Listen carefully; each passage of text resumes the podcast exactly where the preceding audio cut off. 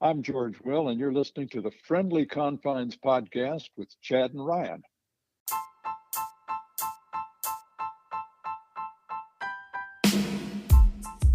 Chad, another great interview that we have for our listeners. This is the full length edition of the Marquee Sports Network's new play-by-play announcer for the Cubs, that being one Jon Boog. Every time we get somebody like this, we we we get, I mean, we even hear from media people. How are you getting these people? And what I love is like they just return our calls. I mean, that's not being cocky, but that once we had Boog's number, he was like, "Yeah, I'd love to. When and where." What a great guy! What great insights! Love this. And and this is you've not heard this all. If you've heard bits and pieces of it, uh, bits and pieces of this interview in, in the previous episodes, you've not heard all that we have to offer on this one. Absolutely. So let's get right to it. Here is our full length interview on this special edition of the Friendly Confines with the Marquee Sports Network's Boog Sciambi.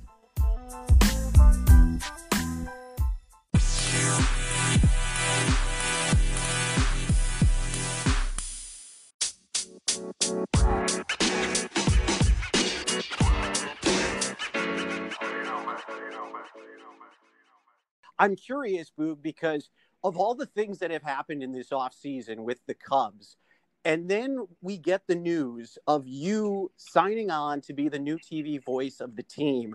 Uh, it, it, has been overwhelming how amazing it's been. And you knowing Chicago as well as you do, even though, you know, you're a New Yorker at heart, but you have spent so much time in Chicago, you know the city, but you know also how people are provincial and they really are very, you know, careful about who they bring in it, it has been a no brainer. People have been so welcoming and so excited about you being the new voice of this team. I'm just curious what that has meant to you from the people you have talked to in the community, the players, the city, and, and what that's been like so far as we get ready for the season.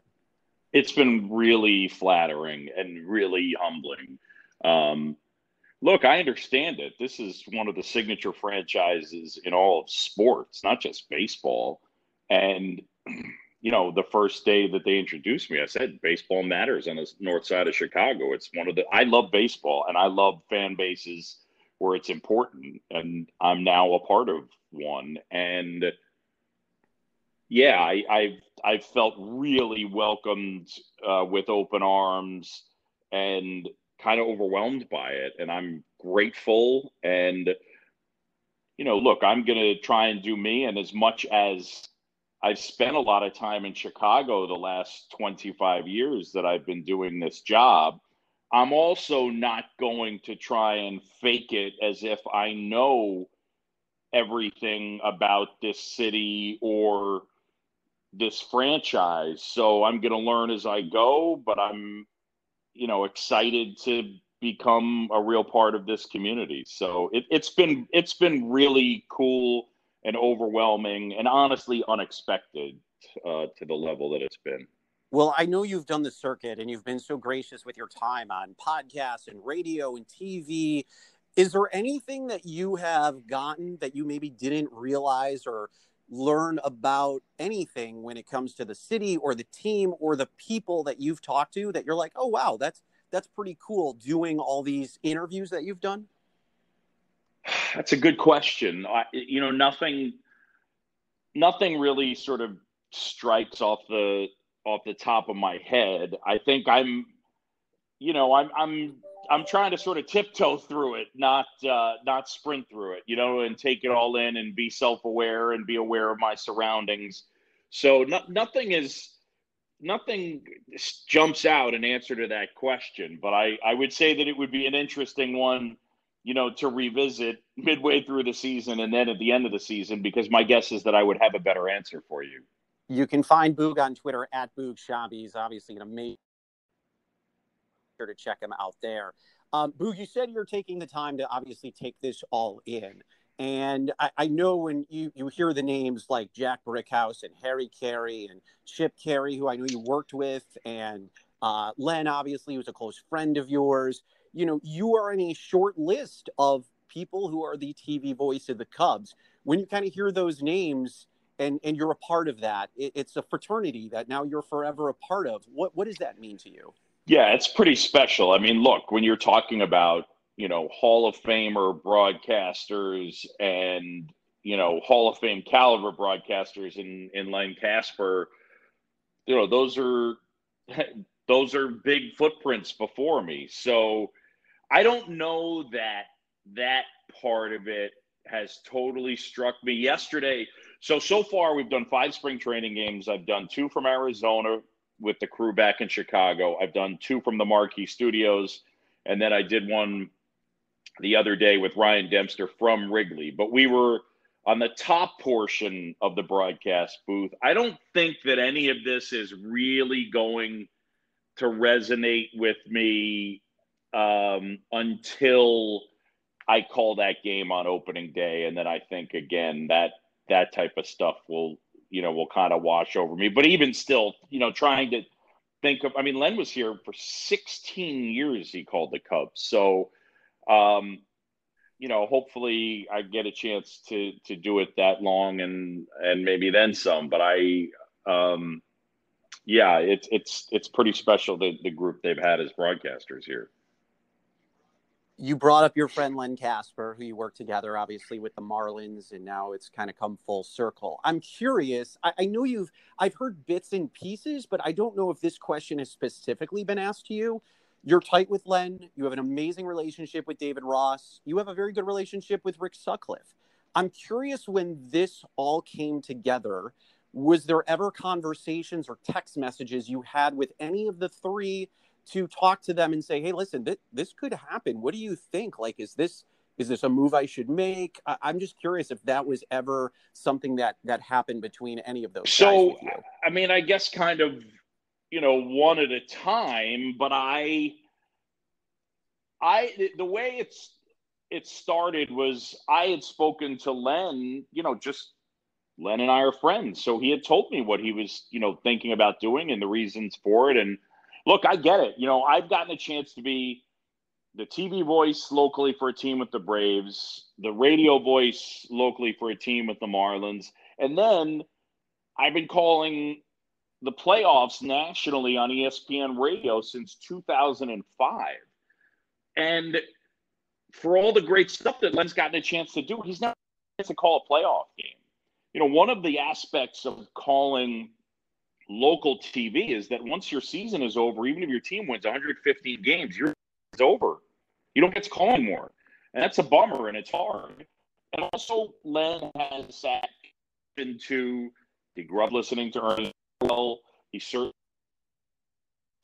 a love affair with doing it on the radio. It, you know, we went over his portion of it, and I was really more interested in my friend being happy. And then he eventually it happened. You know, it looked like it was something he's interested in. It looked like it might happen, then probably wouldn't happen, and then maybe it would happen, and then probably not. And then, hey, this is really going to happen. And then even when that happened, that was that. And and then he and I didn't really chat about it. And I had people asking me if I would be interested. I didn't, I, as odd as it sounds, I, I didn't sit with it until I was really asked to sit with it, until the marquee people and the Cubs people called me and said, you know, we're interested. Are you interested? And and then as I really you know, engaged on it and thought about all that this job has to offer. Because let me pause and say, at least in terms of what my gig has been on ESPN, one of the things that I really like is getting a chance to call both TV and radio. You know, most years with ESPN, I'm calling 30 to 35 TV games, 35 ish, you know, last year plus the playoffs on TV. And then I'm calling, you know, 50 radio games that includes I've done the All Star game on national radio every year since 2010, and I've called the playoffs. So getting to do both plus some college basketball, it's a good gig. So I just I hadn't found my gig to be lacking in any way, but I decided, you know, take the time and think about it. And then as I really started to think about it and and just take it all in and you know, I'd never thought about I've done so many games at Wrigley Field. I've never really thought about, well, what would it be like to be the home guy? Because that's been Len's job, really. The you know, so I just never contemplated. And when I did, the more I thought about it, the more I thought, well, this could be really special. And then, yes, um, I'm not an efficient question answer, long winded as hell. Anyway, but then, yes, I asked David Ross, I asked Rick Sutcliffe, I asked uh, Len Kasper, um, what do you think? I think I'm interested in this. And, and, and then we had conversations about it for sure.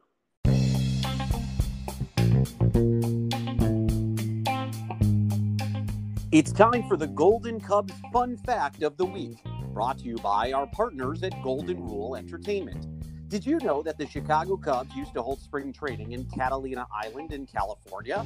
From 1921 to 1951, the Cubbies would travel and train for the season, arriving by boat. However, the Wrigleys eventually left the island for the state of Arizona, where they are today. But the island still has a special place in Cubs lore. That's your Golden Cubs Fun Fact of the Week, brought to you by Golden Rule Entertainment, offering big league opportunities while owning a piece of a minor league style ball club. To find out more information about how you can become an owner, go to www.goldenruleentertainment.com.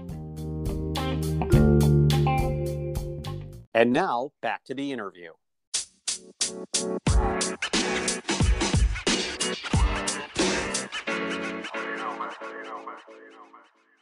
I remember when we did our episode of the podcast talking about Len leaving, and then of course we asked the question, "Who would you want?"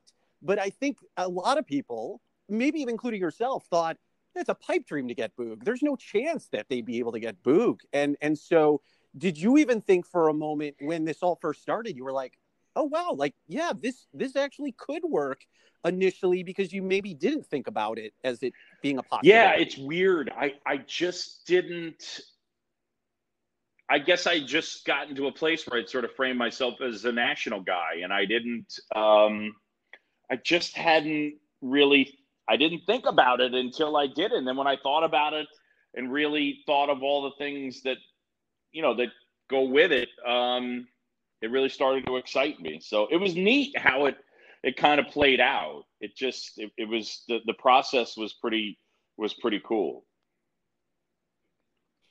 Boog, is there? You talked about obviously doing the national games, doing ESPN, and correct me if I'm wrong. You're you're still going to be doing some stuff for ESPN throughout the season. If, if yeah, so I'll do that. probably you know a, a good chunk of the Sundays on the radio, and then I mean I still think there's an outside chance of expanded playoffs. It's pretty amazing to say that, but you know we're a little more than a week away from the start of the season. I'm I, I'm not saying I put it above 50%, but I think it's a possibility. If that happens, they'll likely be on ESPN. If that happens, um, I'll probably call some playoffs on TV and then playoffs on the radio. And, you know, ultimately, I really still would like to call um, the World Series. So that's, uh, yeah, that's, that's a big, um, that's a big part of it. We're talking with Boog Sciambi, of course, the new TV voice of the Chicago Cubs, taking some time to chat with us here on the seventh inning stretch. Boog, I'm curious if if there is at all any sort of like tweaks you need to make going from being a national guy to a local guy. Is there anything that you have tr- needed to, to do to kind of feel more comfortable in that role, or or is it you're going to be the same guy that we're used to seeing in, in the ESPN broadcast? I think you, you're going to be it's going to be pretty similar. I think the only thing, I think the only thing that I've got to kind of monitor is my. Um, look, it's it's it's a good thing. I, my I feel like my judgment for what's interesting is is one of my you know kind of guide principles.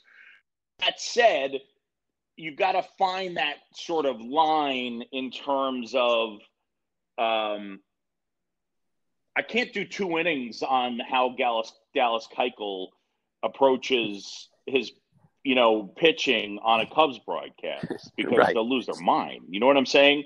Of Whereas um, on a national broadcast, you can. I mean, that's one of those where on a national broadcast, you know, they get cranky and say you're biased, but it's just it's simply following what's interesting, but it's still got to be you know more towards Cubs stuff. So I mean, we could talk about the guys on the other side, but like the way my mind works is that when a, I'm broadcasting a game, I'm going towards yeah, the most interesting pieces on the field.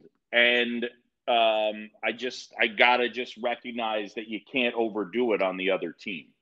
Of course, of course. Now let's talk about the team as we enter the 2021 season. I, I'm just curious what your thoughts are when you have so far seen this team in spring training entering the new year. Um, obviously there were a lot of changes and there's a lot of fans that are are maybe not excited about going into the year but you feel like this is going to be a competitive ball club what what have you seen so far from this team that gives you maybe an inkling to say this team could be better than than what some people suggest um you know look spring training is is hard i would i, I would caution this that like last year the Dodgers are the champs and they had a great team. But if you're really trying to figure stuff out and based, you know, on last year, it's not really a season. Like Kris Bryant, I know this is hard, but yeah, Kris Bryant didn't have a bad season. He played 34 games. I mean, during a during a any other year, like you can easily survive a bad 34 game stretch because you're probably going to have a really good 34 game stretch going the other way. So I think it was weird how they didn't score. I think they should score more this year. Last year, they were 10th in the league in runs per game. I would say they should be in the top six in runs per game. That would be my guess with this lineup. I think they'll catch it really well. I think the question just becomes what level is their pitching? How good can it be when we know it's going to be a little more contact oriented than strikeout oriented? So, look, I, you know, Kyle Hendricks isn't a strikeout guy per se, but he's elite. Zach Davies isn't a strikeout guy, but he's quite good.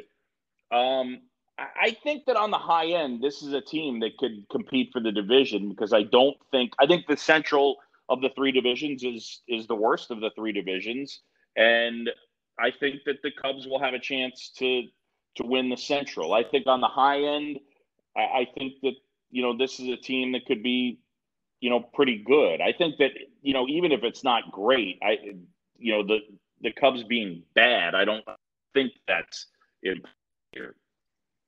Yeah, no, I, I tend to agree with you on that. I may be um, a lone wolf on this, Boog, but I thought, and I've said this on the podcast, that I think this pitching rotation, at least the starting staff, one through five, is better than it was last year. Am I crazy for saying that, or or is there some validity to that at all? Um, it's okay I, if I'm nuts. It's okay. No, it's not. Nut, I mean, it just sort of depends on how you define it. I mean, like again, you're talking about, you know, 12 Darvish starts balancing out other stuff. Do I think that they're going to get? There's a chance to to have, you know,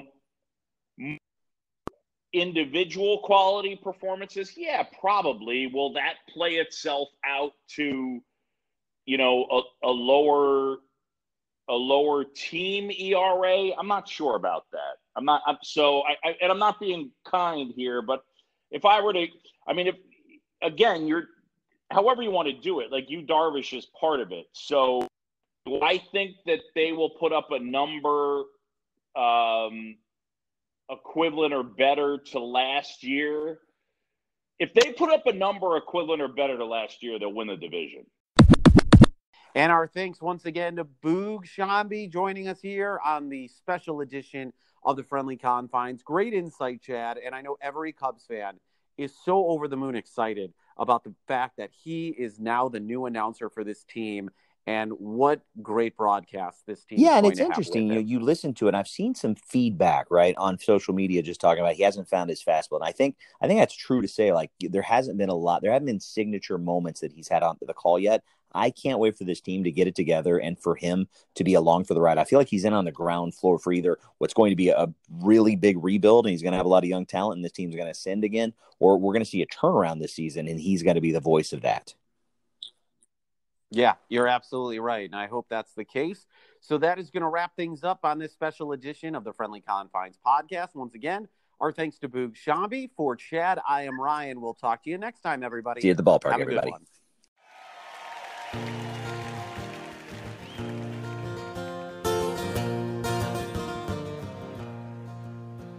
let anyone say that it's just a game. For I've seen other teams and it's never the same.